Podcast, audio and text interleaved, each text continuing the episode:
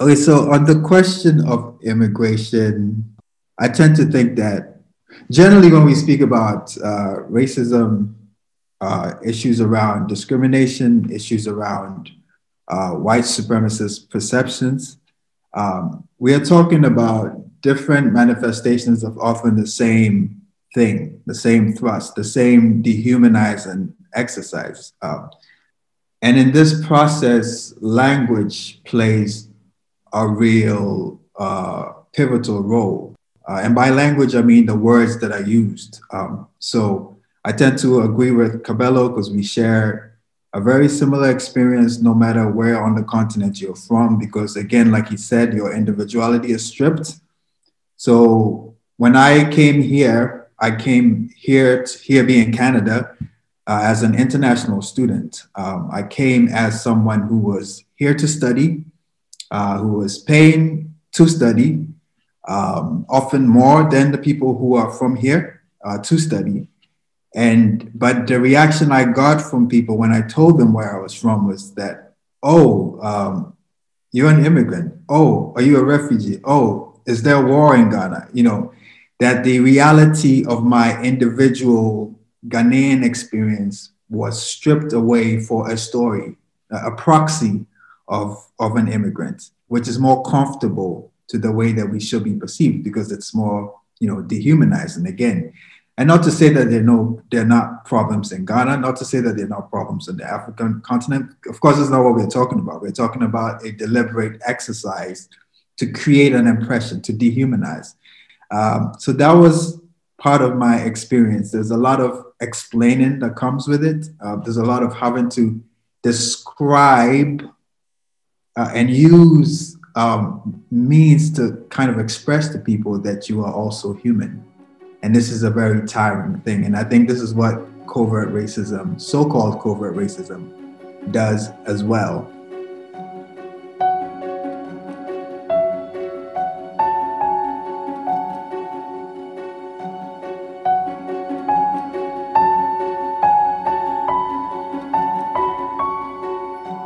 First of all, uh, we are so glad this is happening. We will have really amazing and special guests who will be joining us today. So this is Kabelo, founder and director of an art space in South Africa and organizer of cultural events and also curator. And he will be discussing with Kaesun, um, who will be joining us today. Uh, and this is the stage name uh, of a uh, Ghanaian-born Canadian singer and songwriter, producer, and artist. So thank you so much for being here.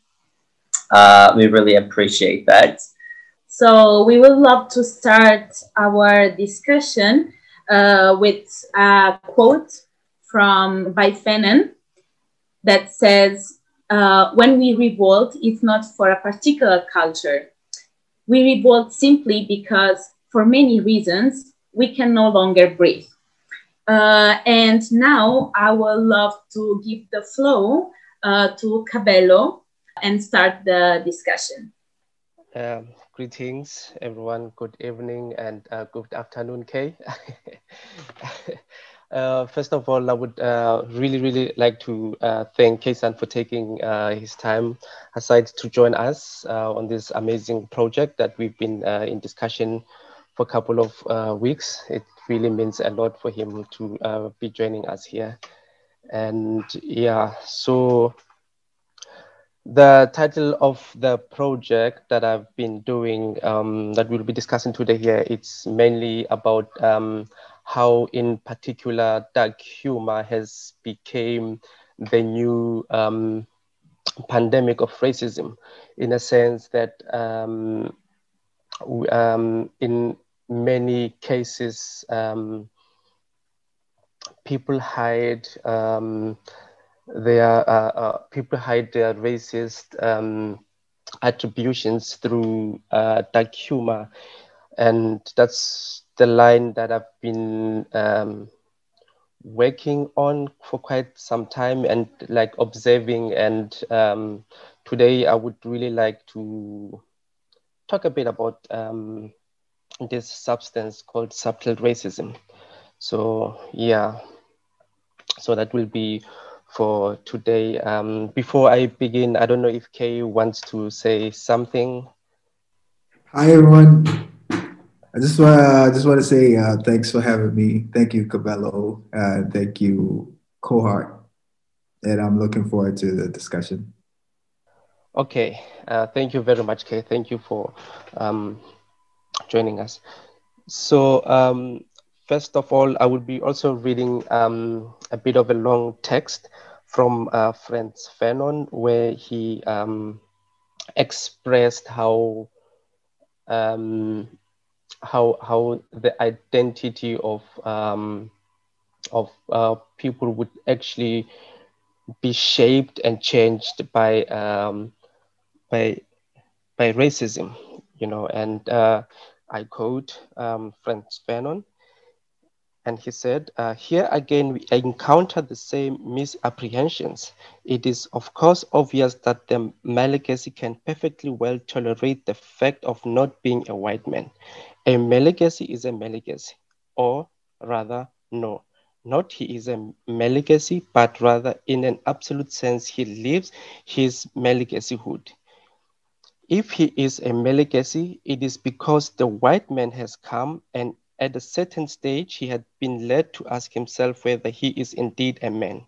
It is because his reality as a man has been challenged. In other words, I begin to suffer from not being a white man to the degree that the white man imposed discrimination on me. We make a colonized native, rob me of all worth, all individuality, tells me that I'm a parasite on the world, that I must bring myself as quickly as possible into step with the white world. And uh, I close quote.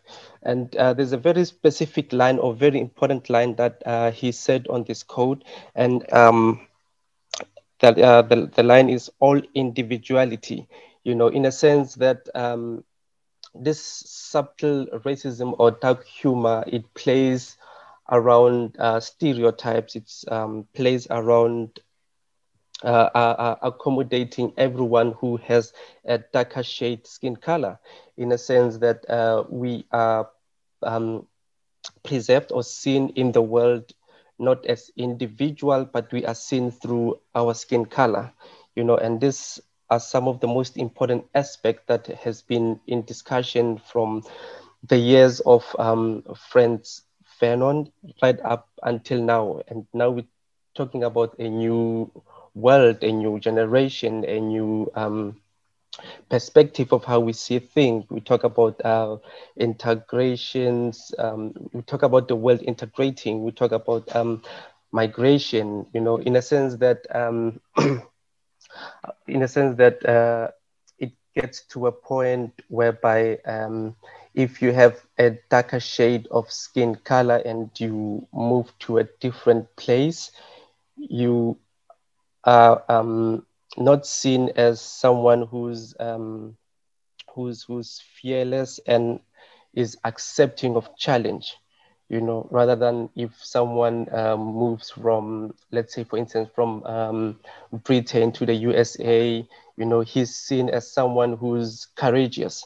But uh, if you have a darker skin uh, darker shade skin color your move are also questioned in such perspective and that on its own it's racism you know in, in a sense that um, you are not uh, seen as an individual you are seen as as um, as, as a collective as so to say so to say. So um, this this this is a building up. Um, this is a, I would say, a building up of the problem in a sense that how um, things are being displayed in the media. Like first of all, um, the perspective of um, media also had or have to be questioned when it comes to how they portray people with uh, uh, darker skin and so on and so forth.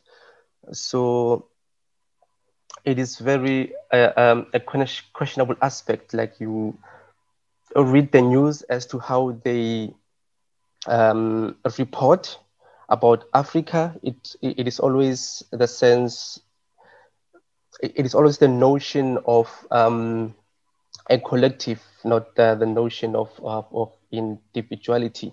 You know, and I think Chimamanda Ngozi Adichie once uh, said it also that, um, you know, uh, uh, Africa as a continent suffers a lot from the danger of a single story. And the single story has always been portrayed by um, by, by, by how Western media um, um, portrays or build up, you know, uh, because I think it also has to maintain a standard of um, a standard of appearance and a standard of um, views, and by doing that, this is a direction that is quite often taken. And the thing is this direction or this notion of, of reporting it does a lot of damage into how um, people of darker um, skin have been um, you know I've, been um, approached in um, in the world you know and it is because of this um, small hidden um, reporting, small hidden journalism, you know, and that's uh, what I would first want to talk about. That um, the first aspect of subtle racism, or the fact um, of the yeah, the first uh, step or subject of subtle racism is um, reporting. You know how the media report, how um, the writers write about a continent. You know, I there's one literature book from uh, Sihle Khumalo, and it's titled um, "From Cape to Cairo: Dark Continent, My Ass." You know, and when he in, in the book he travels from Cape Town right up until Cairo, and that's like the whole continent. And in all the countries that he visited for a couple of days, he tries to he tried to to change well not tried because you know you cannot try something that it's there he was showing he was showing what um, could the west uh, journalism report about the continent you know and he was talking about the culture the music the um, you know the individualism of people on the continent that uh, you know we are individuals, you know, and uh, you know, and that's what uh, Frantz Fanon was also uh, arguing against that um,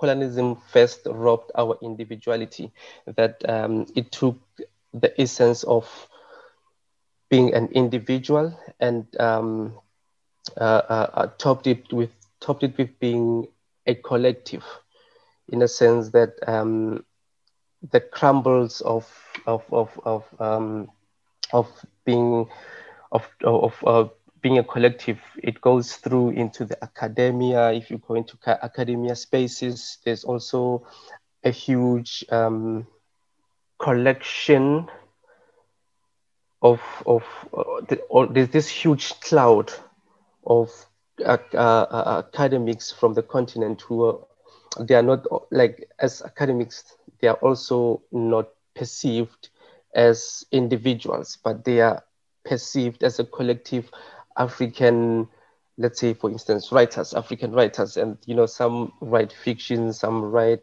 you know they have their all individuality but how they how their individualism has been robbed away from them it also plays a huge um, a huge role into it, you know. And so the second one that I would want to talk about is, um, you know, like subtle racism is subtle racism, also known as covert racism, is described as a form of discrimination against individuals through often evasive or seemingly passive methods. In this day and age, this form of discrimination is well dressed as dark humor and often and often individuals who are discriminated against are labeled as not being humorous enough. You know, if you, for instance, um, within these lines of dark humor, if you re, um, I don't want to say recorrect because that would be a wrong word, but if you counter attack, you know, into saying that, you know, but what you said, it's actually a bit, if not more discriminating, you know. Below, just one thing before um, before we would move to the um, to the next uh, topic, I just wanted you mention really interesting thing about the immigration and how the people with the um, uh, darker skin are considered as like as the uh, immig- collective immigrants. Uh, it was a really really interesting point, and I just wanted to ask meantime to um, Kaesun while um, uh, you were your parents after resettling uh, in Germany, they were also back in Ghana, and currently you are living in Canada. And um, yeah, from this point of view, would be interesting to hear your opinion. How was it considered in the society generally, and how was it for you to changing so many places? Right. Um, okay. So on the question of immigration, um, I tend to think that generally when we speak about uh, racism, uh, issues around discrimination, issues around uh, white supremacist perceptions, um, we are talking about different manifestations of often the same thing, the same thrust, the same dehumanizing exercise. Um, and in this process, language plays a real uh, pivotal role. Uh, and by language, I mean the words that I used. Um, so I tend to agree with Kabelo because we share a very similar experience no matter where on the continent you're from, because again, like he said, your individuality is stripped. So when I came here, I came here, to, here being Canada, uh, as an international student. Um, I came as someone who was here to study, uh, who was paying to study, um, often more than the people who are from here uh, to study. And but the reaction I got from people when I told them where I was from was that, oh, um, you're an immigrant. Oh, are you a refugee? Oh, is there war in Ghana? You know, that the reality of my individual Ghanaian experience was stripped away for a story, a proxy of, of an immigrant, which is more comfortable to the way that we should be perceived because it's more, you know, dehumanizing again. And not to say that there are no, there are not problems in Ghana, not to say that there are not problems in the African continent. Of course, it's not what we're talking about. We're talking about a deliberate exercise to create an impression, to dehumanize. Um, so that was part of my experience. There's a lot of explaining that comes with it. Uh, there's a lot of having to describe uh, and use um, means to kind of express to people that you are also human. And this is a very tiring thing. And I think this is what covert racism, so called covert racism, does as well. Um, my parents had a harsher experience. Um, uh, because uh, Germany in the 1970s and the issue of race, uh, I imagine uh, that perhaps things have progressed a little bit, but maybe not. You know, there's no, there's no, nothing tells us that history uh, progresses steadily towards being better. You know, I, I, think some things have, may have gotten worse. Of course, there were blatant forms of ignorance and racism displayed towards my parents. For example, my, my mom tells the story of uh, German children seeing her and pointing at her and asking their parents if um, the dark on her skin will come off if she bathed long enough, you know. Um, and of course, this is as, as, as, as much as on the issue of race, individual responsibility is a factor, it's also very limited to think just about say the child's parents or the child's ignorance. It's, it's much helpful for all of us to think about the kind of society that produces people who think like this, kind of uh, society that produces uh, these kinds of fractures in thoughts where um, my humanity versus someone else's humanity have, has to be valued differently. Uh, what kind of society is producing this? And, and I think uh, Fanon, obviously, I, I'm, I'm very excited that we've quoted Fanon twice here because uh, he is, I guess, uh, in the tradition of thought, um, one of the most eloquent on this question of what kinds of human beings are we producing?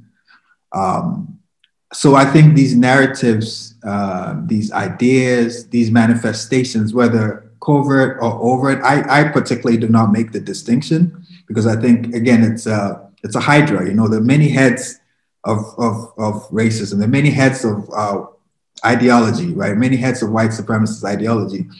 I think uh, Fanon diagnosed it and, and, and employs us and, and urges us to think about how we may rearrange social relations so our, our experience of the world does not continue to produce these kinds of ignorant fractures in thought and behavior, which are, of course, incredibly harmful. I don't want to reduce it just to an intellectual exercise. It's a physical, visceral um, feeling um, to live with this. So, um, so yeah, I think that's how I would describe my experience. That that story, that narrative, uh, as a black person, as a person of color, as a racialized person, it follows you everywhere. I mean, even in Ghana, I was feeling it, you know, in different ways. So yeah, uh, that's kind of how I would explain it. Thank you so much. And uh, you mentioned uh, uh, about your parents in the 1970s. And it's also very interesting because um, you also said that um, the forms of racism are changing throughout the times and not exactly changing it for the good. It changes sometimes for the worse. Um, and do you think nowadays, when in some countries there are still regulated the racist comments and the actions and so on and so on, now it's more and more on the first step now it's became more more kind of common the subtle races because people tend to cover it somehow. Do you think that it's became more common throughout the years? I that's a very difficult question to answer. I, I'll I'll answer your question this way, right? So instead of thinking it, thinking about it as a matter of scale, whether it's more or less, we should think about it as a matter of social and power relations. So have have the essential power relations in the world in terms of what we will call, and this is not my word, I'll, I'll use uh, Lewis Gordon's, uh, Lewis Gordon is a, uh, is it Lewis Gordon or Gordon Lewis? I always get his name mixed up, but he's a theorist. And he says that um, he calls it, he calls our, our kind of contemporary setup the Euro modern world, right? The world that emerges out of a kind of European thought, right? So has those ha, have those essential power relations changed since the 70s? And I would say not at all, right? So so I would I, I would say rather that instead of a, a, matter of scale, it just evolves into a different form. Um, because if it becomes socially costly to be overtly racist, then of course the system and the practitioners of racism and people who kind of benefit from it will adjust their behavior in order to not be um, penalized, but also to continue to display these kinds of divisions. Because you have to understand that uh, racism, um, just as much as uh, homophobia, just as much as uh, sexism, uh, patriarchy, benefits is beneficial to a certain way in which we, the world operates currently. And until that is changed, until that has changed, there always it's always going to be in the same degree. You know, if you know what I mean. It's like there's there's no scale here. It's just it's just there. You know, uh, and and I think in different societies it's manifested differently, but it's it's ever present. You know. Thank you so much. Um, and uh, you started um, to talk about the subtle races and um, the dark humor, which is um, the main topic of uh, our today's discussion. And I just like, and as you mentioned already, that it's many people cover it as um, a humor and the people who are just making these comments or jokes are um, just judged as people uh, who doesn't have any sense of humor. So I uh, would love to ask, do you think what where is the border between the humor and races? Like, is there a border and where exactly? Where does it start? Um, no, I I um, think like um, Kay said, uh, there isn't actually a border. You know, um, it's just the matter of looking at um, the the kind of society which uh, individuals grow up in. You know, uh, for instance, if you grew up in a society or in a community that's um, constantly um, that constantly um, mock a certain race, you know, you adjust to the cycle of it, you know. Um, so there isn't there isn't actually um, um, a borderline, but it's always the intentions. You know, it's always the intention.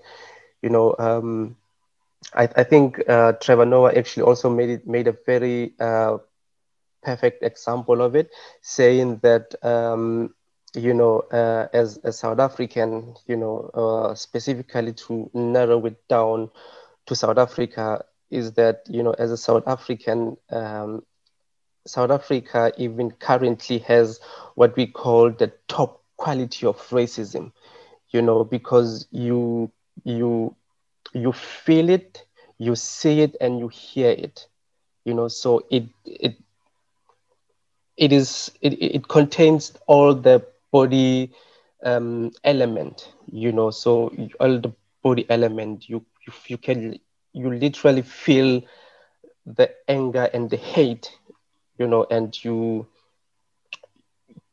of course, you will hear it, you know, because um, the racism in South Africa is very vocal, you know, uh, it, it is very vocal.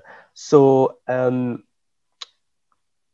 you know, when, when, when you have, when you have lived uh, for so long with this kind of um, you know, when you have lived so long around this um, atmosphere, you know, when the so-called dark humor has, is um, has been delivered, you know, you could easily pick pick up the tone, you could easily pick up the energy, and you could easily pick up um, the, the the tone of the deliverance of a joke, you know. So it it is this essence of um, where you feel that um, okay I, I, I, I will practically uh, i will practically make an example you know i was one time in a bus here you know I was one time in a bus traveling from berlin to bayreuth and i was sitting um,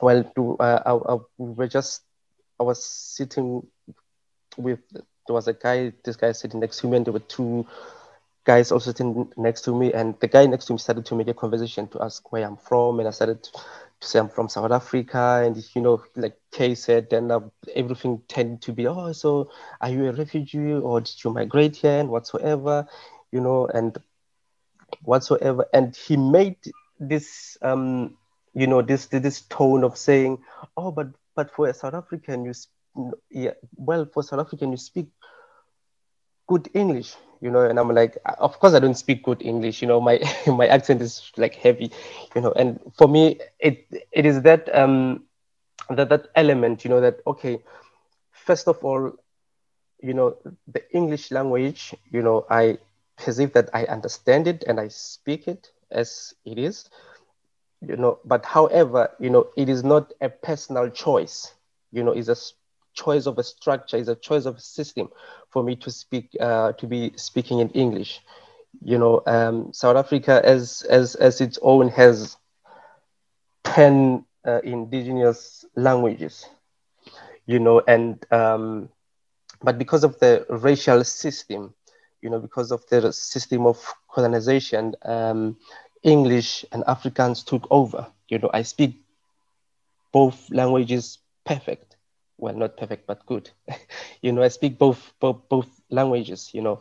And uh, of course it's not a personal choice. It was just a personal it was just a, cho- a choice of um, like uh, uh, uh, uh what Frantz Fanon said that you know uh, that the white man tells us that we are parasite on this world that i must bring myself as quickly as possible into step with the white world you know, and that's where the language came in, you know. So that's that's the first thing you, you hear this tone of of um uh, of this discrimination, like okay, that's because I'm from South Africa, which means I can't learn a foreign language good, even though the language is like the imposed, you know, just the language that where was imposed and whatsoever.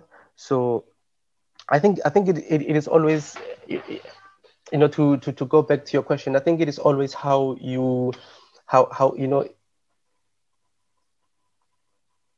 the deliverance of it you know that's that's when you know there's this uh, uh, um, passive aggression towards it you know towards the question that it's been posed you know like it's not a question but it's dehumanizing. It's it, it is a question that's somehow make started, started somehow making you a subhuman you know, then that's where you um, you feel it, and of course, it is followed by a, a, a laughter after that. Like, yeah, no, this is just a joke, blah blah blah. You know, like I'm not racist, but this kind of sentiment, you know.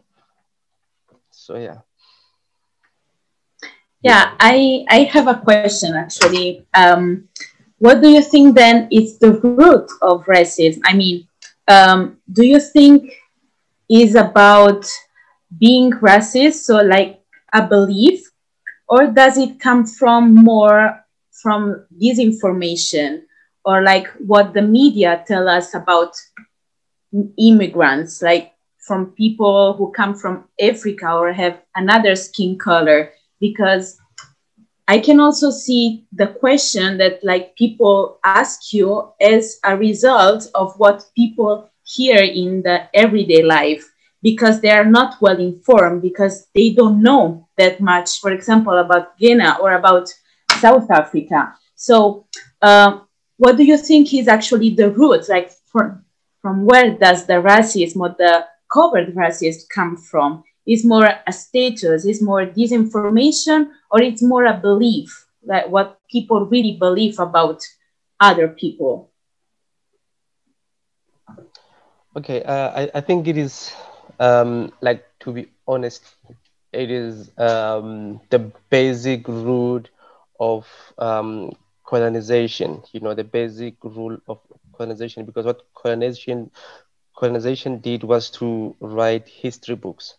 1st mm-hmm. thing for all. So with this um, written manuscript, you know, from um, your anthropologist from this uh, from then, you know, they um, wrote many manuscripts that uh, dehumanized um, uh, uh, Africans.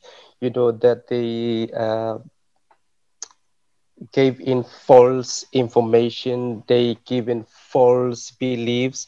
You know, like everything was based on a false, um, or, or everything was based on misinformation to start with. You know, and um, um, from there, then came uh, the segregation in uh, in the USA, came the segregation in South Africa, you know, and you know this this were also the elements of um, the elements of um, the past history, you know, and even today in 2020, you know, we talk about uh, segregation like it was years back, you know, but actually the guys who were like 10, 15 during the segregation in the USA are now in their probably in their early 50s and whatsoever. So they are not that literally old. They are grandparents by now, or some of them are fathers. And this and this uh, um, this uh, uh, uh act of um, this this how, how do I say this thing of this education or this hate you know, that they um, gathered from that here they still pass it through generation to generation you know. And when you also talk about racism you talk about a system you know. You talk about a system that generates um, income a system that that generates profit you know. And so it is more about um, education. And and to this day and age we, we cannot say um, we cannot say or one cannot say that um, because of uh, miseducation, you know, because everything is available everywhere.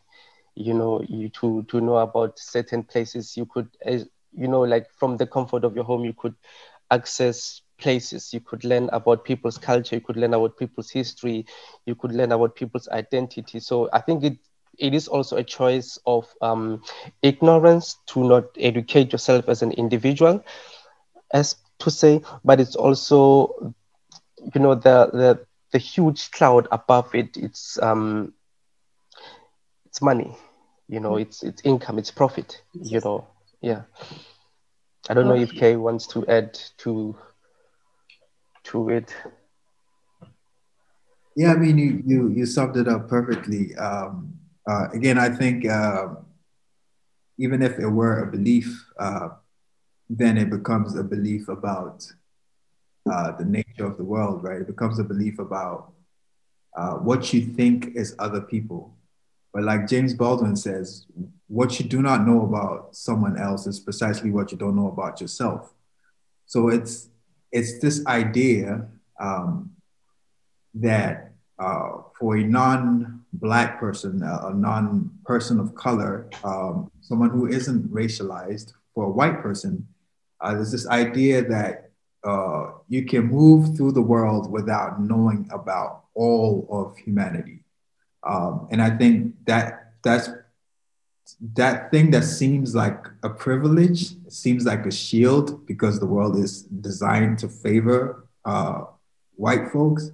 Uh, it's not so much a shield as it is um, a deficiency because there is, you think about our human spirit as a muscle that you must exercise. Empathy is the most important thing for a human being to exercise.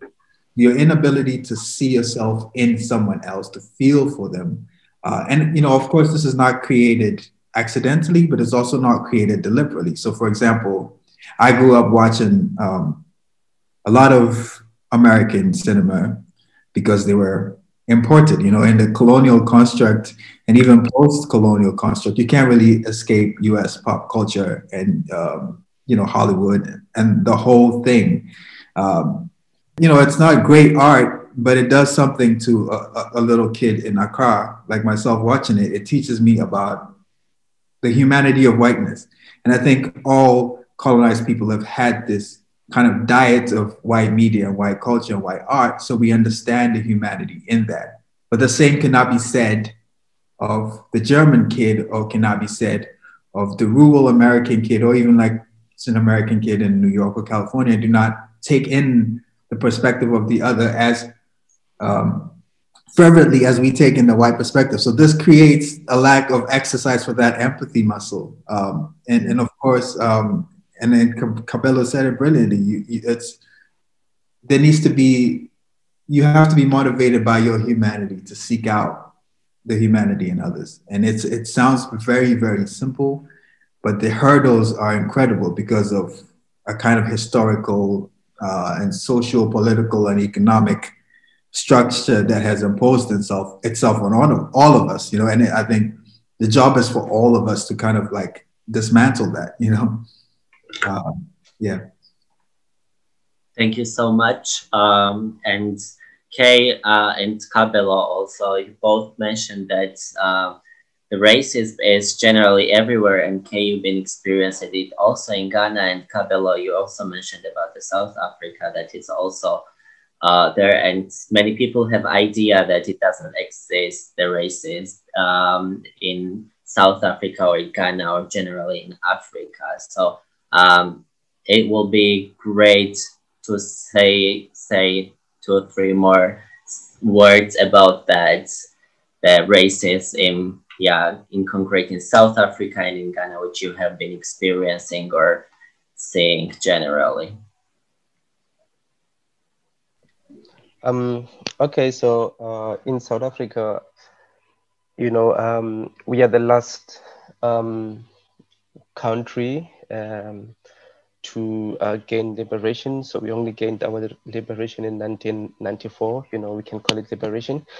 We gained it in 1994, and um, that is, I think, uh, 25 years ago, if I'm not mistaken. You know, and um, so uh, you know, 25 years is not equal to 48 years of of of, of segregation, of racism, of um, apartheid. You know, so um, uh, we are 24, 25 years against 48 years. You know what I mean? So for 48 years, all the power structures in the country focused on uh, a specific race for 48 years on a specific race. And so, you know, you, you can imagine that almost all the institutions from education that were built for 48 years were only for um, a certain race, you know, and um, so in 1994, when South Africa gained its uh, liberation, uh, we started talking about the rainbow nation, you know, so, and this is, this is just, it's not even separated like South African freedom and freedom and apartheid, it's not separated by years or whatsoever, it's separated by hours you know, like just in hours. Today, people voted. Tomorrow, this particular party won. The ANC won, and then we started to talk about the Rainbow Nation. You know, and of course, there was there was a truth and reconciliation, and so forth and so forth, and everyone uh, admitting to their crimes. You know, but what the country didn't actually care to realize was the racial tension that is hanging, you know, because you can't tell me like in in in good perspective, you can you cannot tell me that uh, if the previous day I couldn't sit with you in the next in the same bus, then the following day I would sit with you in the same class. You know, and that that also that that is how that that is how the South African racism is um, uh, is still based. It's still based on that notion, you know. It's still based on, on that notion of um, not, uh, yeah, on of institutions, as so to say. So, for for instance, even today, you get schools um, that are well doing because uh, there are schools that have a long history of, of, of government fundings, government, um, like, you know, government, like they were assistance by government for 48 years. And these schools are expensive or are either uh, catered for a certain race, you know, because it, I mean, it's still the New South Africa. Everyone can go to school wherever they want to, but um, and that's in paper. But in theory a lot of school a lot of school a lot of good school needs to or need to save place you know because as black south africans we can go to um, these previous well uh, funded schools. But the trick is that um, the group from the well doing schools you know they cannot or let me just say well afrikaners cannot go into black schools you know so first so first black south africans need to wait until all afrikaners are enrolled in these schools. And when there is spaces when there's space left then that's where they fit in you know what i mean? That's where they fit they they, they, they fit in uh, uh, or that's when they build up the rainbow nation. So the rainbow nation it's actually one color dominating and the other one is just there for decoration you know?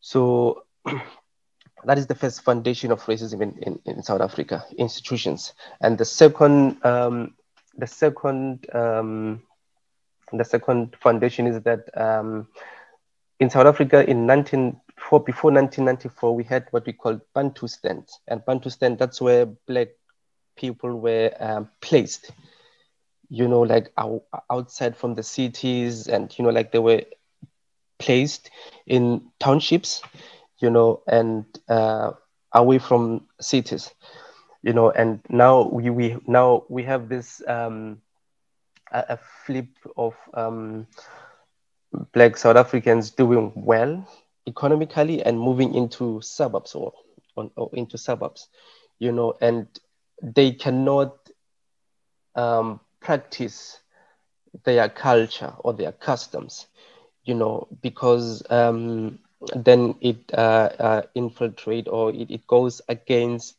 the standard of a certain image of the community. So for, for, for instance, um, I'm just gonna make a practical example is that when when I do well as a black South African, when I do well financially and whatsoever, you know, when I can stand on my own, I have to um, thank my ancestors, you know. So by that, I have to choose if I would uh, slaughter a cow and and what slaughter a cow or goat and that you know and when you move into these uh, uh, places you cannot do that as a freedom of belief. That's a belief. That's a culture. That's customs. You know you cannot take away um, the customs of uh, of people because of a certain image you know and so there's always a clash of um, there's always a clash of um, a clash of of of, uh, of beliefs a clash of customs, a clash of clash of culture, and I remember not so long ago, um, one girl, I think she was 10 or 11 in South Africa, you know, she was told in the school that she is not allowed to wear her natural hair long. You know, it's either she relaxed the hair so it falls or she cut the hair, you know, and for me, that's plain racism. You cannot tell maybe I'm maybe I'm just but for me that is just plain discrimination.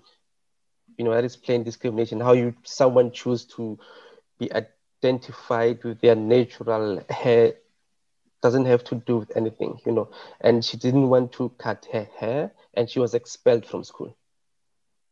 You know, so this is other kind of the small racism that South Africa have to deal with on a day to day. And of course, when we go deeper, we could talk about uh, income, um, like in the differences in, in, in income, like in salaries. You know, there's a huge difference, like a huge difference in, in, in terms of how uh, Black South Africans have been paid and how um, Afrikaners or white uh, Africans, you know, Afrikaners are being paid. There's a huge gap of um, income you know so we can also go through into the this system. And it it is this system. You know it always leads us to this system. Thank you. And kay uh, you could maybe say and before you start i just wanted to remind that people um, that if you have any question again just in the middle or just you can write in the chat and we'll pay attention to it later for sure. Yeah place?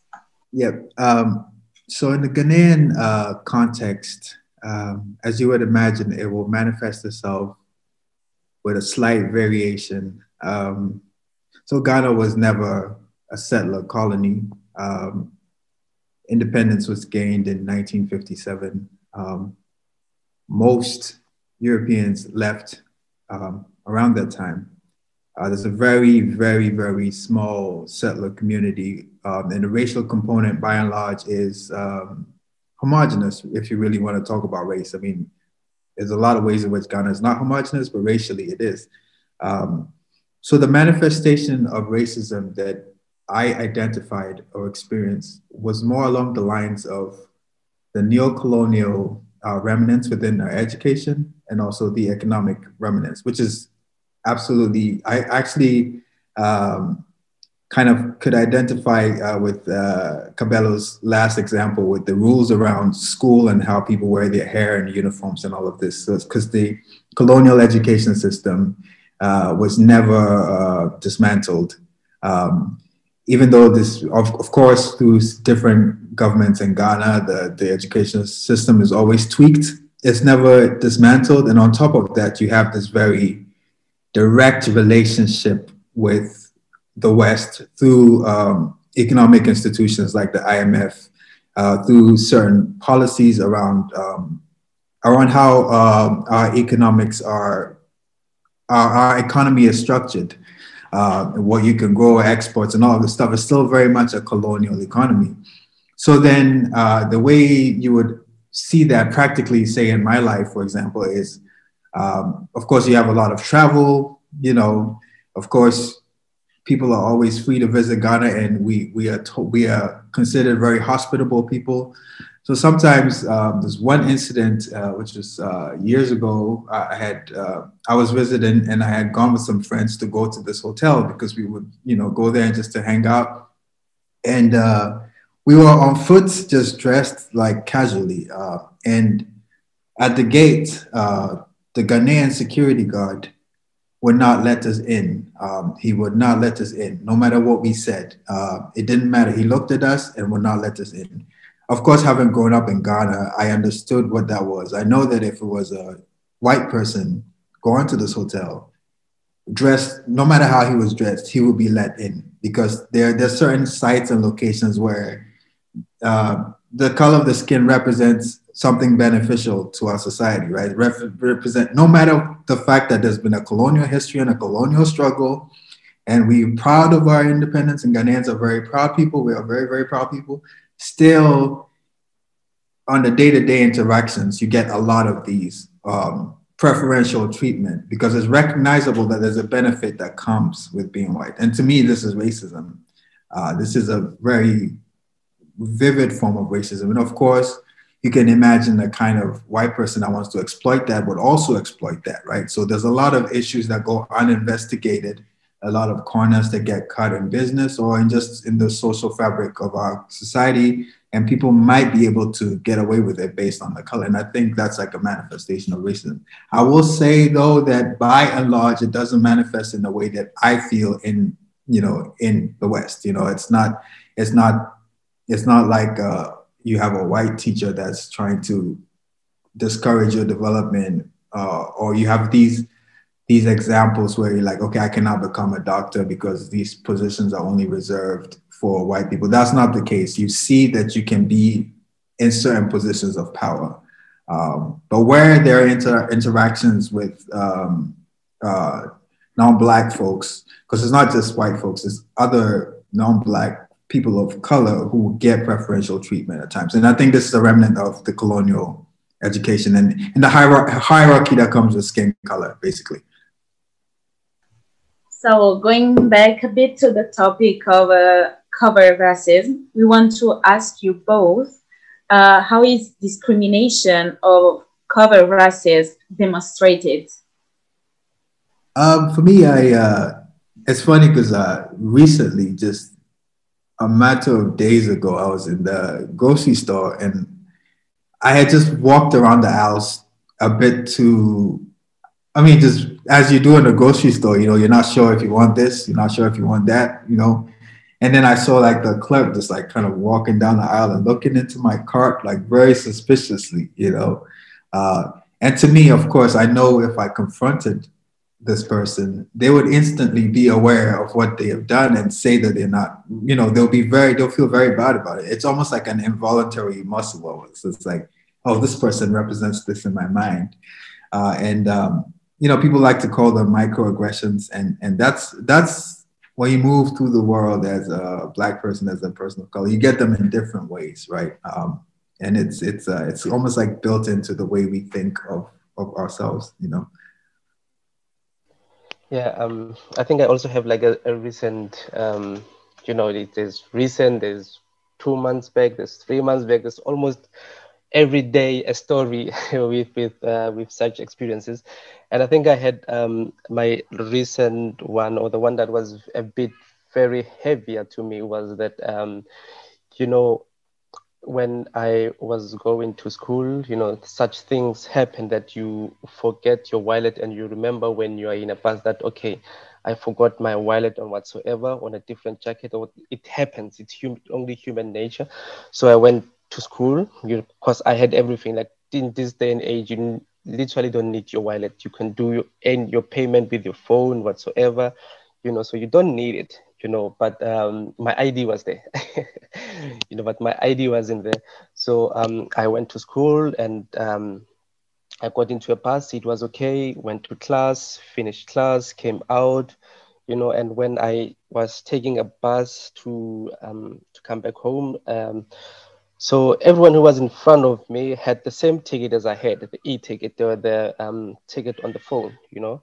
So I showed my, like they showed their ticket and they were, it was okay for them to, to, to go in. And I came with my, uh, with my phone and showed this uh, bus driver that I, my ticket, you know, but she said that um, she wants to see my ID, you know, and uh, I, I asked, but why you know and um, she said that she said you know that um, you know like practically if i would translate it into english that you people could always use a single ticket together you know and you know so and the thing is it was on this specific day where i don't have my id that uh, she wants to see my id you know, and but I told her that the ticket is valid and whatsoever, and she didn't buy it. You know, like she she just didn't buy it because we might all share a same ticket, like the whole continent could could share a ticket. you know, the whole continent could share a single ticket here. So, and uh, I she told me that it's either I get out of the bus or the bus is not moving. You know, and I said I'm not getting out of the bus, you know, and she uh, switched off the bus, and you know, um, I could be st- I, could like be very stubborn, but consider the times. I thought of people who need to go home whatsoever and do this, so I just got out of the bus to wait for another bus, you know, which is like another 30 minutes of my life being of my life being wasted. So I just got off the bus, and you know, and just this this this are just the the the crumbles of almost day-to-day experiences you know day-to-day experience like kay said when you go into a store you know there's this um, unconscious.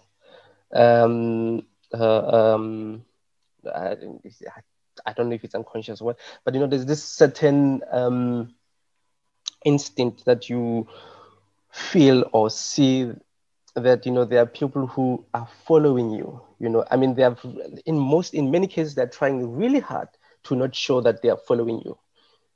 But you could see it that they are following you how they move how they look at you how you know so there, there are a lot of of of, of this um of, of, of these cases you know and uh, you know so racism is not always vocal you know racism is not always um uh, a violence. You know, like it's not always violent. Racism is sometimes this small. Wait, they're not small, but we might as call them like small day-to-day aspect. You know, that's that's racism. Just because um, uh, just because I have uh, a certain skin color, you know, does that mean that my individuality have to be uh, taken off? You know, uh, I was reading one um, funny, uh, uh, for like, like very, very funny and humorous guy. And he said that um, I think he's from Cameroon or something, and he lives in um, in Berlin. He said that whenever he start to see uh, uh, white people in Berlin, you know, he start to look at them suspicious, as if they will divide the continent. You know, and he said that it makes them feel uncomfortable the way how he looked at them you know, like maybe they would colonize the, the continent, they would recolonize the continent. Like he, he gives them this kind of aspect, you know, and he, he, he said that it, it makes a lot of them unsuspicious. Like they would ask him, why are you looking at me? And I say, oh, don't worry. I was just wondering if you are one of the colonizers and you would recolonize the continent, you know, and you know, I understand the perspective where he comes from, you know, because when he goes into a supermarket, someone is monitoring him. When he gets into a bus, someone is monitoring him, you know, so, you know, and he said that, that, um, he said this um, kind of, of, of, of reverse racism, you know, because I don't even know if it's racism, but he calls it reverse racism. Like when he, he counter attack with these experiences, you know, it makes everyone feel uncomfortable. And he always asks them, but then how do you think I feel when I'm being watched 24 7, 365? You know, and I'm just like, he told him, I'm doing this for less than like two minutes and you already feel uncomfortable with yourself. Imagine how I feel if these are my experiences day to day, if you know. So that is what uh, racism, that's what my experience with racism is. Um, okay, um, and to uh, be more concrete about today's uh, topic about dark humor and how it is justified generally within just a humor or being funny. Um, just want uh, if um, Kay or Kabelo, can you just explain uh, how does influences the dark humor, the hu- this kind of humor about one's perspective about certain culture, the people, and why should we consider it and why should we rethink while we are hearing or saying that kind of jokes? Well, it's like, um, was it George Carlin that says this? He has a very good take on this, uh, and I think it's a brilliant one for all comedians or all kinds of all forms of humor are targeted at people. It's you look at the power relations, and if you if if the kind of human being you want to be is someone who punches down, I think that's what he said. Uh, if you want to use your power, your platform, to already, you know, assuming that you are not a complete idiot and you're aware of what's going on in the world, to punch down on queer folks, punch down on um, uh, uh, black folks, punch down on uh, uh, oppressed peoples all over the world, then it's like, you know, that dehumanizing exercise that you're you're passing off as a joke says more about you than it does about the people you're attacking, right? It, it says it tells us that in fact your intentions are um, evil and useless completely to the kind of world that we're trying to imagine, and we should put you on mute permanently. You know, it's just basically there's nothing humorous about attacking people. You know, it's nothing humorous about that at all. It's, I mean, it's it's a perverse human being to find to continue to do that and, and to continue to excuse that as a society also says something about us, right? And, and these com- comedians exist, and I, and I think you know, they're just not funny to me. You know, oftentimes they're also not even funny. You know, it's, it's just like you, that's not what. If you have to do that to elicit a response, then you're also not very talented. You know, it's like, um, so yeah, it's, it's essentially what I, I, would say about that. Yeah, um, Kate said it beautifully. You know, it's about um, finding um, a common understanding of humanity and of discrimination and humor. You know, um, you could not, uh, for instance, um, attack an individual through, you know, um, through what is known as uh, discrimination and color it as humor. You know, uh, if, for instance, we we know, you know, we, we, know that um, that, that that that it's happening. What is happening throughout the world, you know, like for instance, if you if I go out and I'm wearing a black hoodie and a black sneakers and whatsoever, you know, those are my preferences. And when I walk out and someone says that, oh, you look like you would rob me, you know, it's not because of the it's not because of the outfit. If if if uh, a white person would go out with the same clothing no one would say you look like you would rob me you know. But because of my skin color you know his someone said oh you look like you would rob me. And in, in, in that line you know in that line it's the line of discrimination. It's the line that is that is um, leading to um, police brutality in the usa it's the line that is um, you know that um, you cannot be an intellectual no that's even going far. You cannot be a human being and wear black stuff you know and uh, that is that that is just to me um, you know it's not humorous. You can't joke like that you know you need to look at the actual actual um, statistics of of of of, of how um, of the actual day-to-day reality you know, um, if um, you know, if even to make uh, another example is that um, even with the white hoodie, you know, a black person would still be regarded as as as as as, as a, a thug. You know, it came to a sense that I, I grew up in in in, uh, in Johannesburg, Newlands. You know, it was very tense to walk the street at night with a hoodie on. You know, because the community was uh, or the community is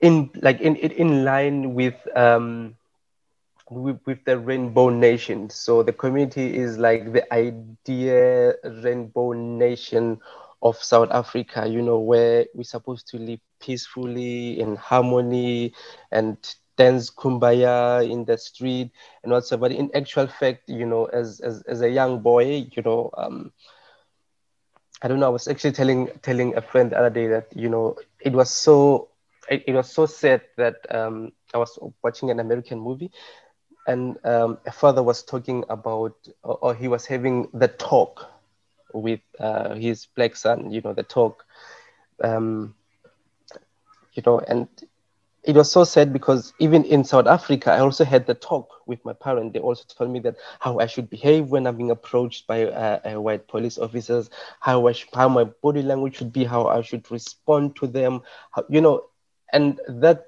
for me took so much courage you know because i would see a friend uh, a, a, friend in a community who is white and he would talk to the police officer like he wants to you know like the, for instance if the police officer would stop like yeah why do you want to search me? I don't have anything you know but when they come to me i have to obey to them you know i have to be quiet i have to answer with yes sir no sir you know and that that, that line also build build it up into in, into into what we what we have now because um, we've stayed silent for so long that um, the world saw or sees it as the right thing to do. You know if you speak about it you are a problem black person. You know if you revolt against it you are angry. You know you need to find peace within yourself. You need to move on with the world. That you know the world is moving on but black people are not you know like the that are not discriminating. And it's not only uh, um, black people like he said you know like um, even in the lgbt community you know like there's so much happening you know within discrimination and and and what and a lot of aspect you know. So we cannot be saying that we are moving with the world while on a day to day there's injustice in the street.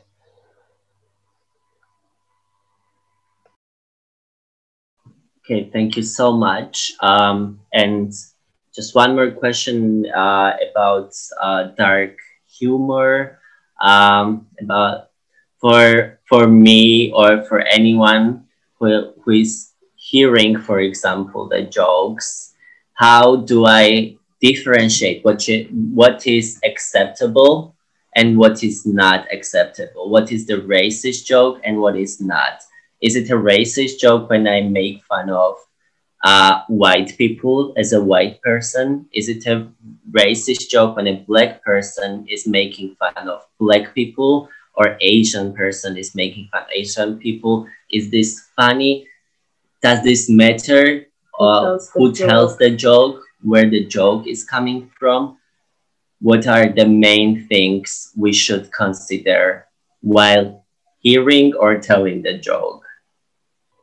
Um, I think I think you know is you know with with with um, with racism or discrimination, you know, uh, discriminationism is a system of power. You know, it is how um, how how the the, the world is designed to uh, destroy an an image of an individual. You know so for instance um, you know it, it, it does not matter you know it, it does not matter if a black person is making a racial joke about a black person black person, it is always, you know, it goes to, to, to the, if a black person is making a racial joke towards black people, it always goes to the question of how, how is the audience um, approaching it and how will the audience from there spread it, you know, in, in that perspective of a chain, you know, so, you know, racial jokes are a problem. I'm not against jokes, but racial jokes are a problem because then they create a chain, you know, and this chain become or in, in somehow build up to become a certain truth. And this certain truth become an identity of individual.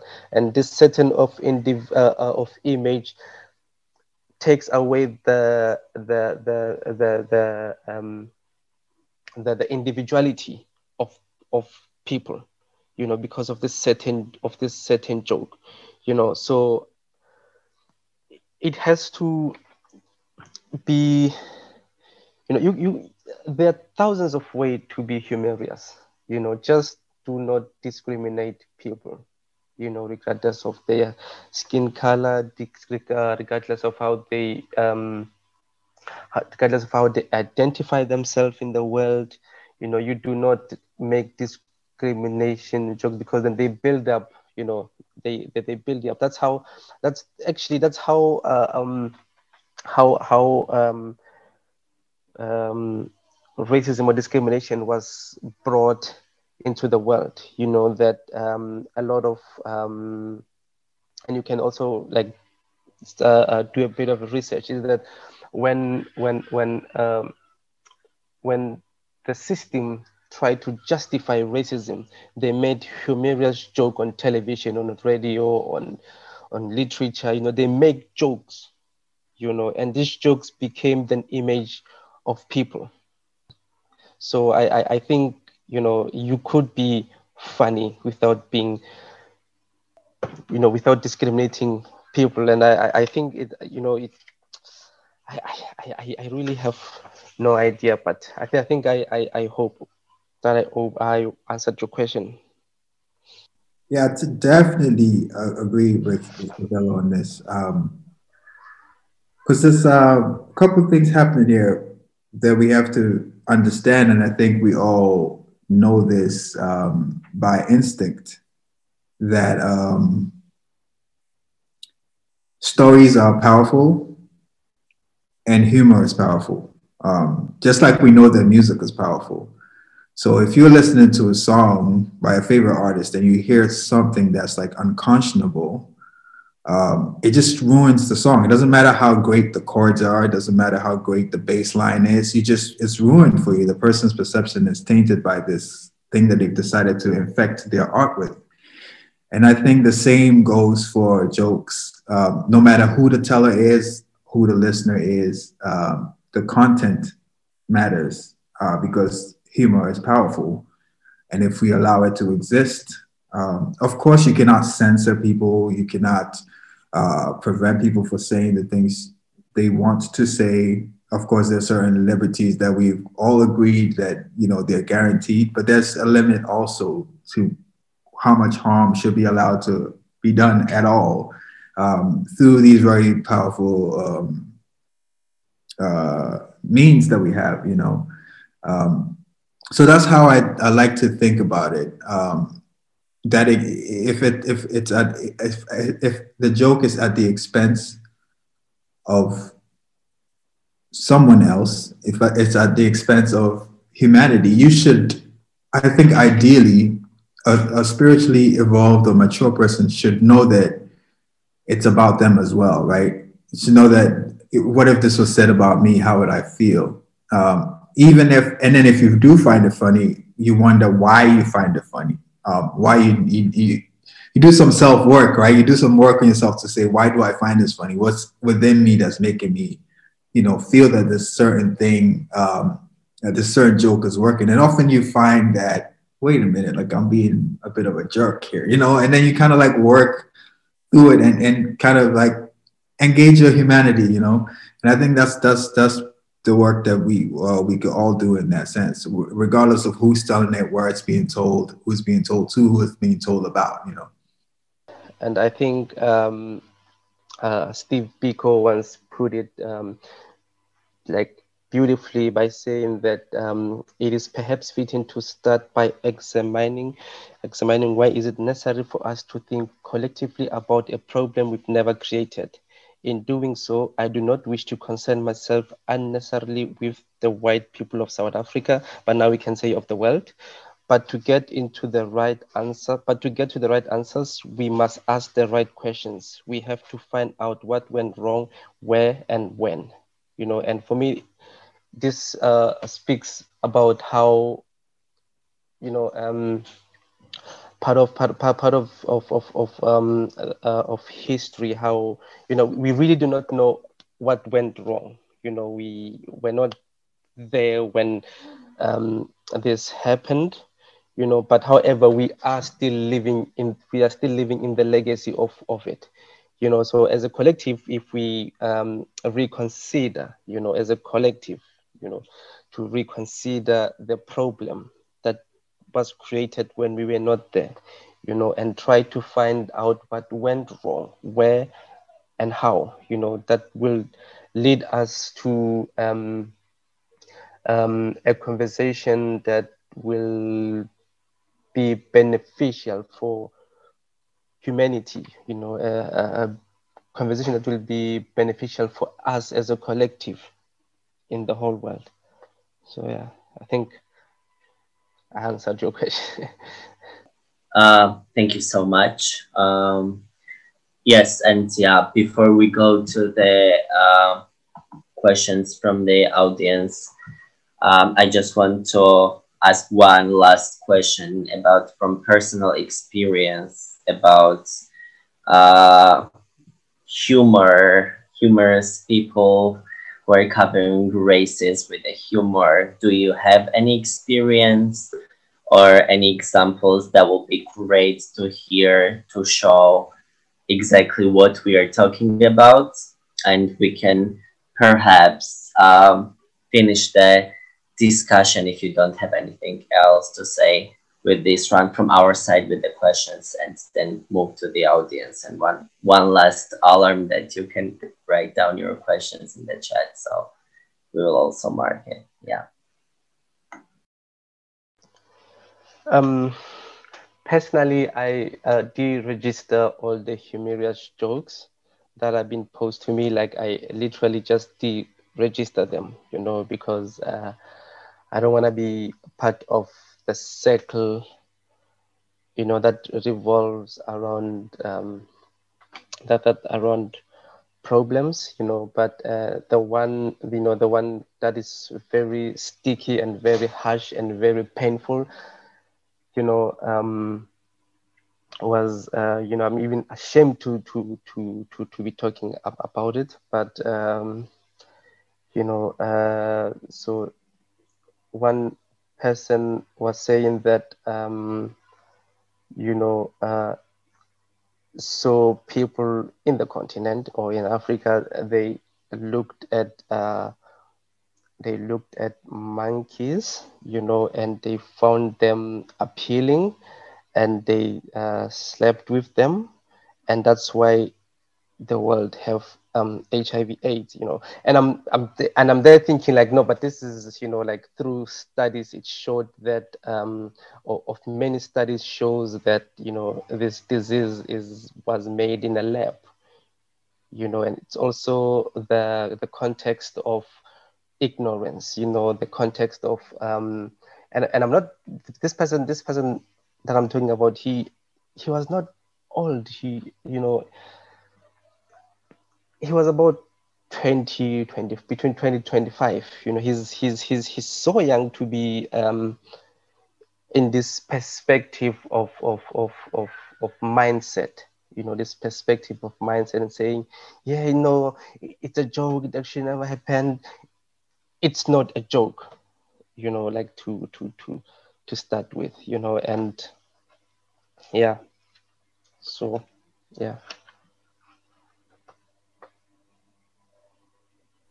Yeah, I, I um, generally I, I, like how you said deregister because it's exactly what you do. You just kind of erase it out of your memory. And um, I don't retain a lot of uh, racist jokes, or I think I kind of shield myself from that because it's, uh, you know, it's not an easy thing to to experience your reality as one that is, you know, oppressed or attempt their attempts to oppress or, or reduce your humanity, and then also hear jokes about it. So I kind of like I'm very selective about what what I listen to, so I, I kind of skip that.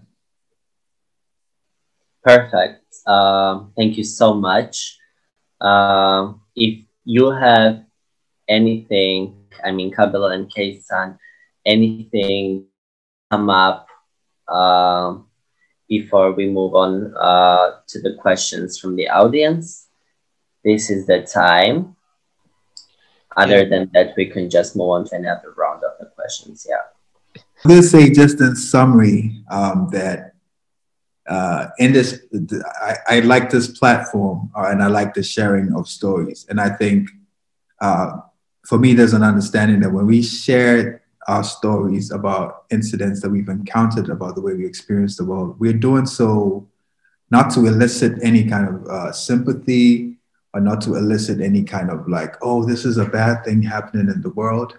But for me, it's important that we see it not as a bad thing happening in the world. Of course, it's bad. We all we know, we know this. That it's we see it essentially as a set of relations that are, that is allowing certain kinds of people to be produced, as Fanon would say, right? So I just want to end on that point to say that when we share these stories, it's it's supposed to be emancipatory. It's for, for us to like uh, kind of deprogram all for all of us to deprogram ourselves. Um, it's what conversation is an art form for me uh, as much as all the other art forms, and I think this these conversations happen in that spirit as well. Um, and and yeah, and thank you so much for inviting me to be a part of this. Yeah, and just to uh, add on what Kay said, that we when we uh, speak about these experiences, we're not looking for some kind of a sympathy or you know, it's um, I would say that it's what uh, James uh, James Baldwin once said that um, he said that you never had to look at me, I had to look at you. I know more about you than you know about me. Not everything that is faced can be changed, but nothing can be changed until it is faced. You know, so um, this is this is like Kay said, this is uh, the experiences of uh, how we face the world on a day to day, but not in a sense of looking for sympathy, but in a sense of, you know, we need to change the perspectives, you know, and yeah, so that, I think that's, that was very beautiful, beautiful said. And yeah, now we can move on to. Thank you. Thank you so much. Um, yes, uh, I think uh, I see the four questions, and I think I don't miss any of them about there. And first comes from Alex, um, and she's asking, "Do you speak uh, with uh, someone about the experiences you are making with discrimination?" Uh, I'm sorry, I'm not sure if I understand the question. Do you have conversations. I think she meant about this with anyone. So, um, you know, it is um, it is uh, for me. It is uh, very uh, great when we have um, platforms such as this to uh, speak about uh, the kind of racism that um, is being imposed on a day to day on a day to day to um, to us uh, however, if I do not like uh, discuss it with my partner, I always um, dis- uh, uh, uh discuss it with my journals.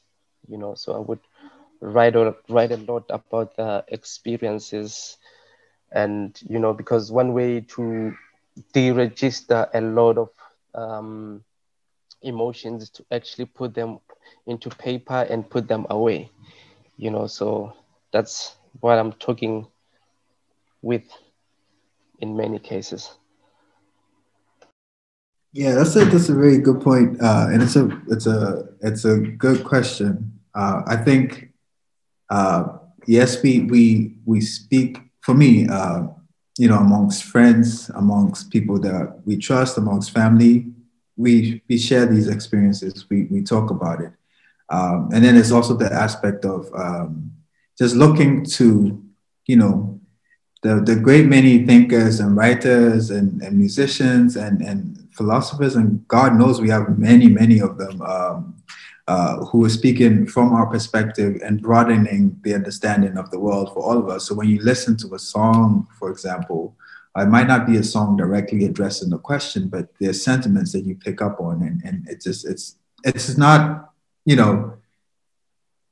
I guess the the dichotomy here is that the experience is is one that tries to alien, alienate us, but it's not alienating in the sense that the general force of humanity and force of life comes through regardless, right? It's in spite of all of this, humanity, the wells of our humanity like swells and, and all of our artworks and all of our, you know, our brilliant cultures is a testament to that. Um, and I think I find, I personally find a lot of comfort uh, and, and camaraderie in that.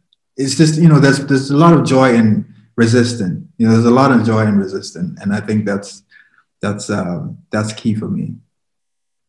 So the the story that you told about the bus, did you also share it then with somebody and talk about it with somebody, or yeah, how it how it was?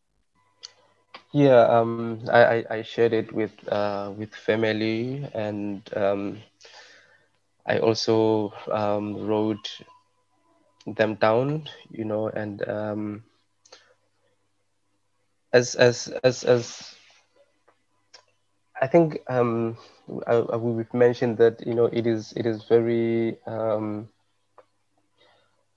you know we, we tend to deregister everything you know not only because um, not not only because we're trying to be naive about the situation but because it gets a bit heavier to carry such load in your heart you know you you you need to make space and make make room for things that make you that that makes you bloom you know that that makes you grow. You know so such things we just um talk maybe like about them and then write about them and we just deregister them you know of course when you de- you know if if we keep them or if i keep them you know it, it, it's a chain of you know it's a chain of transition. It's a chain of transition from south africa to germany and co- combining the two. It's just you know it's it, it's heavy you know it's it, it is heavy you know. It, it is also a question of um one will also ask himself that um you know uh, uh, if you know if if if you know his home land is not as home enough for him what is home then? You know because um i i like um we, we should be we should be i mean we shouldn't be talking about discrimination at all. We shouldn't be having discrimination at all you know but if we are to have discrimination you know we shouldn't be talking about discrimination from home. You know you should be discriminated from a far a place you know and i mean not that we should be discriminated but if we are in this position, you know, it shouldn't be at home, you know. So, so the next question, could you tell more about being accused of being or reacting too emotional when you are trying to tell people that their joke was actually racist? Um, I, I, I think, you know, um, with with uh, being too emotional it, it is actually a very good question and a very often statement that is um, being um, uh, uh, um, that is being given in most cases. You know that oh you are too emotional, you are too angry. Are you an angry black guy? You know so it, it, it is a fact of uh, you know it is it is a fact of you know i what i personally do is that i get my point done and deregister everything you know it, it, it is very difficult to to to say that um to, to say that you or one could defend the narratives of um of, of racism. You know, if you put yourself in a position of, of um, defending racism, of course, there are emotions attached to it. You know, of course, when you uh, react to, to racism, your tone changes also, you know, because then, you know, racism, the person who, you know, when, when, when you when you receive discrimination, you do not only receive discrimination, but you receive also complex of emotions. You know, it, it, discrimination comes with complex of emotions. In that state, you do not know how or what emotion you should associate yourself with you know because i i for my sanity i need to associate myself with emotions you know i'm a very um spiritual and emotional person you know so for my sanity i need to um, associate myself with emotion so when i receive discrimination it is very difficult for me to um, come to terms with the kind of emotion that i'm feeling. I don't know if I'm, I, I definitely know that i'm not happy but i do not know if i'm sad angry or in in in the process also um, uh, getting a bit of anxiety attacks attached to it you know because there's there's you know there's I, I am not well with biology but you know there's there's this emotions of this connection between your brain and your heart. You know you're trying to make a sense to it when you respond to it. So how we react to it it's difficult to say. It's it. I think it's just the state of uh, it's just being present and the state of the mind there and there. You know, your mind, your heart, your body will know how to react. Exactly. Uh, um, it's very insidious for uh, someone making a joke that is racist and demeaning to then also want to control your response to that joke. Um, if you know what I mean, it's like you say the thing that's offending, uh, but you also expect that. So you say the thing that's offending and dehumanizing, but then you also expect that the response does not come from a human place, you know, because we know that human beings are emotional and human beings are unpredictable and human beings are compl- complicated. Uh, so if, for example, the person making the joke is a friend of mine or someone I think is a friend, I mean, it's just a hypothetical because I avoid people who make racist jokes. But if the if the person is someone you know, then imagine the complexity of emotions because you care about them if they are your friend.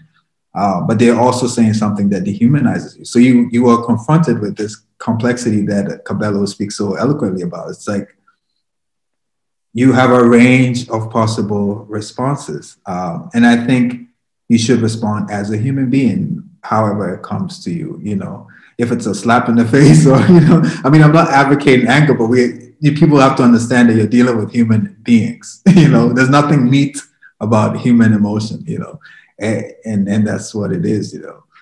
Um, Thank you. Um, Milan asked that uh, what you think about humor of comedians such as Chris Rock, uh, Dave Chappelle, Chappelle. I'm not familiar with Ch- Chappelle or Chappelle. I'm not sure. Or Kevin Hart. Hey, um, I would say that you know um, these comedians, Chris Rock, Dave Chappelle. Let, well, I will first speak about Chris Rock and Dave Chappelle. You know, they first of all fought against um, a very racial system, you know, for, for, for, for, for their craft, you know, and, you know, they eloquently um, um, packaged you know the uh, uh, struggles of of, of uh, facing of uh, the struggle that Amer- uh, uh, African Americans are facing, and um, put it out there, you know, and um, do we agree or do I agree with um, some of the context that was made? You know, um, it's a different topic, but uh, you know, I, I think I, I think you know in in in in so many contexts in in in my eye they are very um, intelligent as as as as as as, as artists as comedians you know and how they use their um, their craft also you know it, it, it is very interesting you know we can also add uh, trevor noah into into into the perspective you know. Um, he also um, he also faced um, an, an, an outrage from his home country, which is South Africa, for saying he's uh, inappropriately um, displaying, you know, like in South Africa, in South Africa, we are one of the countries in the world where we still have uh, white people, black people, and colored people. And colored people are, or the what what, uh, the system say they are uh, the descendant of, of, of interracial um, community, you know, which is wrong, you know, because when you look back to the history of South Africa, you need you would know that actually, you know, the correct term is Khoisan. They are the indigenous um, people of South Africa, but because of the system, because of the the, the fairness of color on in their skin, that is a bit different you know, they were given a title, they were given this title, but okay, I'm not going there now. I'm talking about how Trevor Noah also got outraged from uh, the community of colored people in South Africa, saying that um, he is inappropriately um, displaying their culture at many times when he does stand up comedy you know, and um, he apologized, you know. So yeah, it, it's hard to say. I uh, I don't have much else to add to to, to that question because I think um, I mean it's a, it's a you know it's it's useful to think about how we are relating to uh, the works of of com- comedians within our different uh, communities, right? So I think in order to not do the the kind of like collectivizing thing, uh, I think each one of them that you mentioned, be it Chris Rock or Dave Chappelle, um, have very interesting angles at different times, right? And they're not always, to me, they're not always all funny. Um, sometimes some of the works can veer on like social criticism, which I would prefer, uh, but then at times it's just way off you know.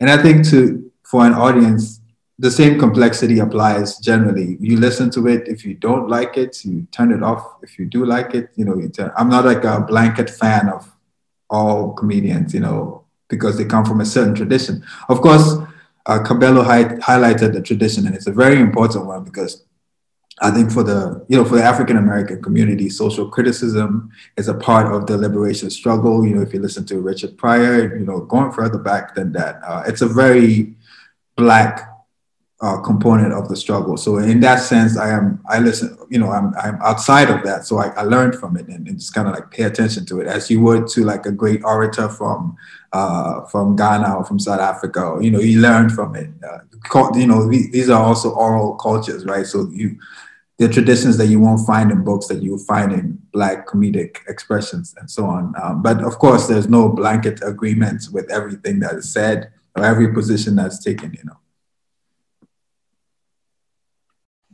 Okay, we move on to the next question from Theodora.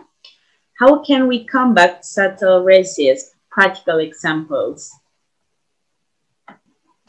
Um, how can we combat um, subtle racism? Um,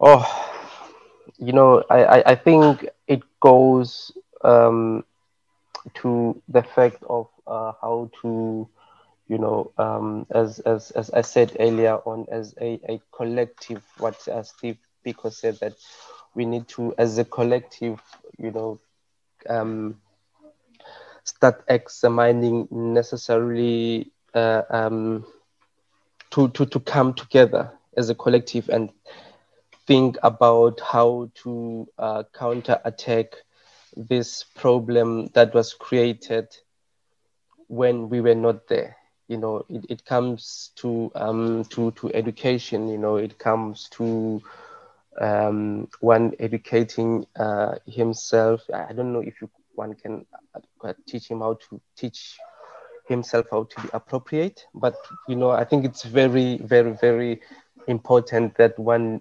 learn to be um, uh, um, appropriate. And I, you know, like any other race in the world, you know, uh, everyone is being uh, seen as an individual and not as a collective. You know, that's a, that is also a very, very, very, very important point that uh, we are we, we, we are collective. You know, we are individual, not a collective. You know, and it, it goes with going beyond your educational teaching you know what what what you have been taught through history books and you know um, engaging in, in, in, in certain communities. And not only in, in, in black communities you know in, in, in all different kind of discrimination discriminatory factors you know you know in in your your patriarchy you know you, you need to engage with um, such uh, communities and educate yourself as to how much danger and how much um, scars is it is imposing to the next person. Yeah, um, I would. Uh, I would like to think that the uh, the appropriate response would depend on um, kind of the relationship of the listener to uh, the person making the joke. You know, uh, if if it's uh, if you're at a show, for example, and you know why you went there. Usually, people know why they're going to listen to a certain humorist or comedian.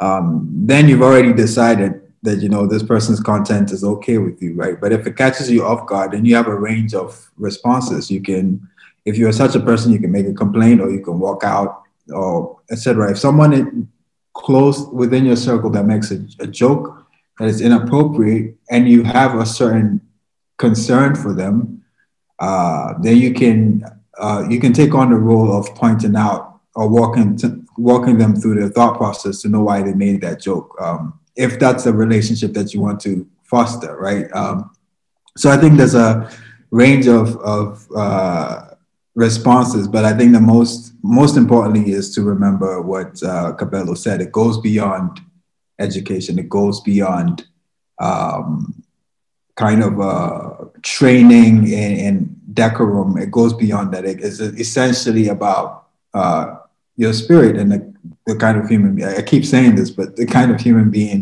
you want to be and what you who you want to surround yourself with. Right? It's very simple, almost like moralistic work, but I think that's very important. You know, this ethics are important. These old school values of being a decent person, as simple as they are, they're very important. You know, you know, because that's how we can begin to address some of these things. You know, personally, for me, it's like you know sometimes it's too much to deal with such a, a certain kind of thing, so you just kind of like cut it off or walk away. But if you are invested in a person's well-being and in your well-being, you can take on the task of thinking through certain things and and trying to understand, you know, that certain positions that the that are you know trying to come to some kind of an enlightened position with someone if if he wants to go that way you know um, yeah Thank you. Um, and there's a last question, even though I, I think Kay partially already answered to that question, but I will read anyway. And if there's anything to add, obviously we'll be glad to hear your answer. So Nadine asks, um, how would you wish white people in your environment would react to racist jokes and situations?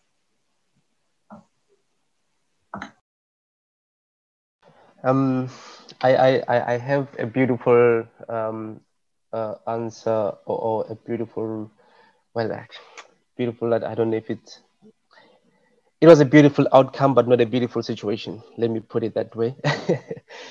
um, so I was traveling from Lithuania to Berlin. I think uh, this was 2014. I can't remember quite well if it was 2014 or so. And so during the travel, um, the bus was stopped in one of the stations. Uh, and there and there we had um, police control and the police went or came into the bus and moved past everyone and just came to me and wanted my uh, identification. Um, of course, uh, me being noisy, I asked them, why am I being the only one who needs to provide my, um, my identification? And they said that because they have um, a huge um, in like a, a, huge drug trafficking happening between this route you know and um, i asked them so how do i fit into the picture of someone who moved drugs you know and they said no they're just doing their job and whatsoever and the and the four ladies i think they were friends who were traveling together you know they also um, uh, I, uh, uh, jumped into the conversation, you know, by telling to the police officer that if you, before you see his passport or his papers, you need to see our passport first because we could also be um, illegal here, you know. And then the whole bus actually said that I would be the last person to be checked for my documentation to be checked, and they need to start first uh, at the first seat and I will be the last person. That is time consuming. You know, that will be very time consuming. And uh, of course, they made a huge um, out uh, um, a, huge discussion to it, and my identification was not checked. They left. Uh, they left the the the bus. The, pol- the police officers left the bus. You know, and you know it it, it is such small um, small aspect you know that uh, that changes the world you know uh, that would have been a I mean it, it, it is still a very um, difficult thing to be racially profiled but the outcome of uh, people interjecting you know because normally when you are in a racial situation no one interject. Even when they see it is wrong no one interject they keep quiet. And once the situation move past they want to apologize. Like oh i'm sorry for this happening one, two, three, four, you know, because I, I don't know in this in this day and age, people still cannot question police officers, you know, but um, for, for a mere fact that they interjected and um, they questioned the police officers and they made demand, you know, they demanded, they, they didn't just make uh, a suggestion, they demanded that I would be the last person to be checked and everyone would be checked, you know, if, because, you know, they check your identification and they need to search your bag. So that is like a whole process.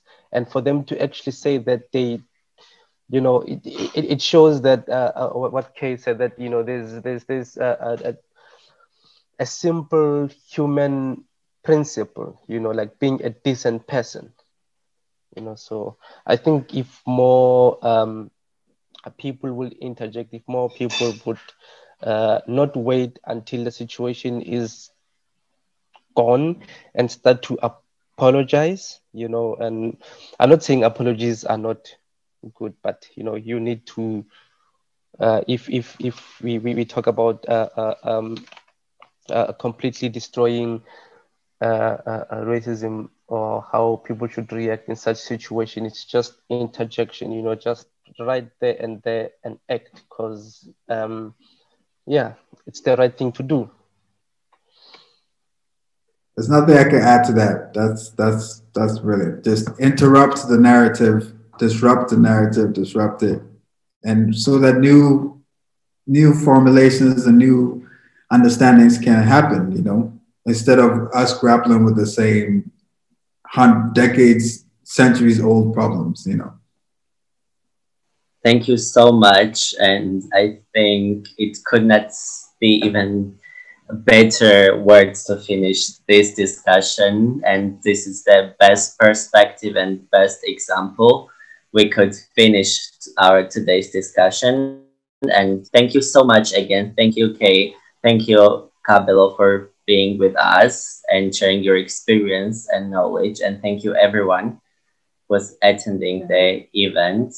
Yeah, if as a last word, if you want to say anything, there is the stage. But from our side, thank you so much. And we are so glad and so happy to have you here.